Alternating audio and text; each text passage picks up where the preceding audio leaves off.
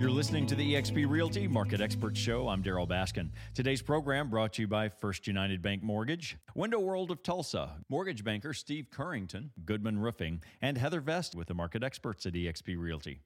And make sure you're up to date on the latest in community news, updates, tips, and information from our local experts, people in our community that you actually know, the ones you can talk to. And I'll throw in a few houses and commercial properties for sale.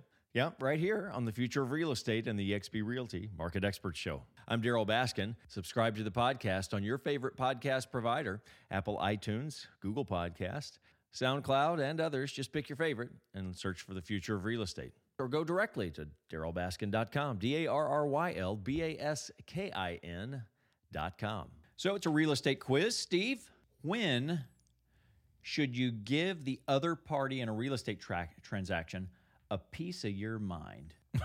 when should you get? You're gonna. You're just.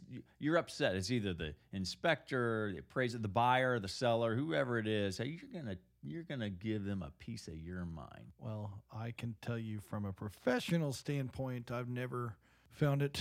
Uh, effective or positive in any way to give anyone a piece of my mind. I just uh, nod and smile and agree, and then hang up the phone and then cuss them. But no, I don't think it's ever acceptable to do that. I mean, you're, you know, we're adults and humans and professionals, and it's a business transaction. So if you're, but I mean, sometimes you got something to say. You got if you're the buyer or the seller, should you say it? You should write it in an email to yourself, and then when you get up the next day, if you still feel like sending it, then send it. that's what that's what I do. I mean, I don't know. You know I mean, my advice is what after closing. Right. Get the check in your hand. Yeah. Make sure all the paperwork's done. Then I okay, you can say whatever you want, yeah. but don't blow up this this deal over something that is probably out blown out of proportion. Yeah. Because people get they kind of get bent out of shape or they misunderstand something. And it's a good time to take a breath and just wait and don't say it. Yeah, and it's emotional, but you're the professional. You know, if you're the agent, or you're the lender. Well, I am, but the buyer's not and the seller's not.